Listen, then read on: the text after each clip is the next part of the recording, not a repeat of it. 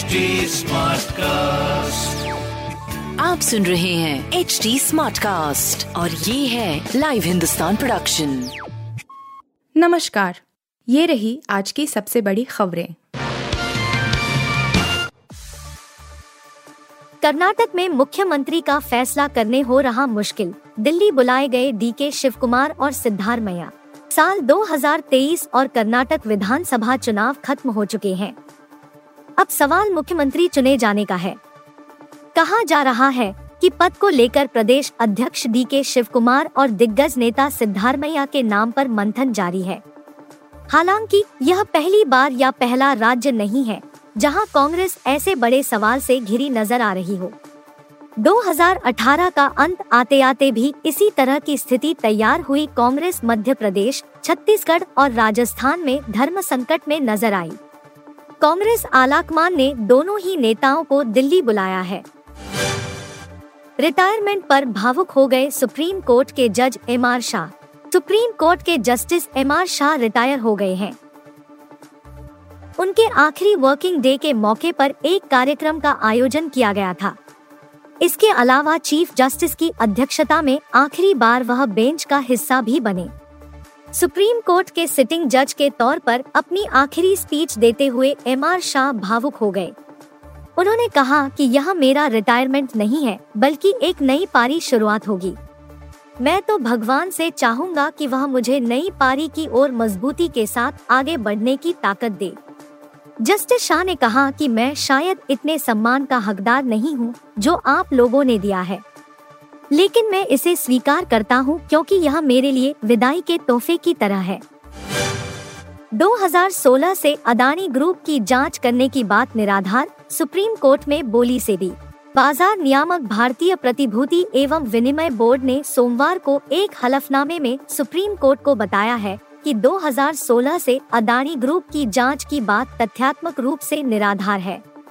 सेबी ने शीर्ष कोर्ट में दाखिल हलफनामे में कहा कि उसने इक्यावन कंपनियों की वैश्विक डिपॉजिटरी रसीद जारी करने की जाँच की थी, लेकिन उनमें से अदानी समूह की कोई भी सूचीबद्ध कंपनी शामिल नहीं है। प्रधान न्यायाधीश चंद्रचूड़ की अध्यक्षता वाली सुप्रीम कोर्ट की एक खंडपीठ जल्द ही अदानी समूह के खिलाफ हिंडनबर्ग रिसर्च के आरोपों की जाँच पूरी करने के लिए छह महीने के विस्तार की मांग करने वाली एस की याचिका पर सुनवाई करने वाली है। सेबी ने अपने जवाब में दोहराया कि उसे अपनी जाँच पूरी करने के लिए समय विस्तार की ज़रूरत है। फ़िल्म पठान को बांग्लादेश में मिली धमाकेदार ओपनिंग, पहले दिन हुई जोरदार कमाई। बॉलीवुड सुपरस्टार शाहरुख खान की फ़िल्म पठान दुनिया भर में अपना जलवा दिखाने के बाद अब बांग्लादेश में भी तहलका मचा रही है। यह वाईआरएफ की उन फ़िल्मों में शुमार हो गई है। जिन्हें 1971 के बाद से लेकर अभी तक बांग्लादेश में रिलीज़ किया गया है।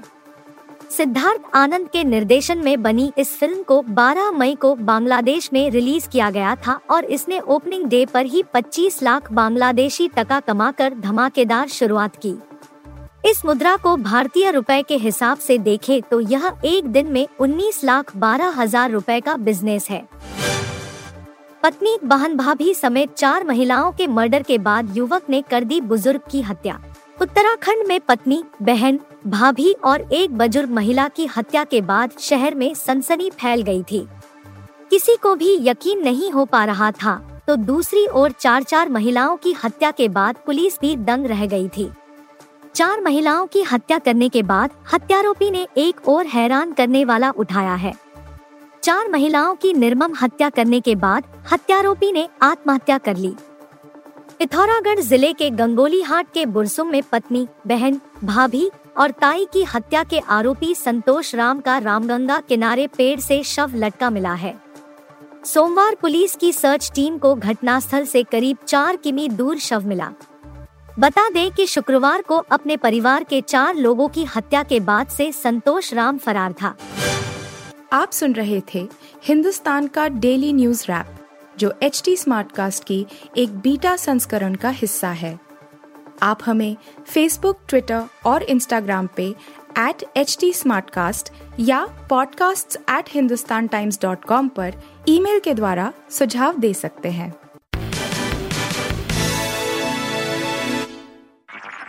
आप सुन रहे हैं एच डी स्मार्ट कास्ट और ये था live Hindustan production H smart Smartcast.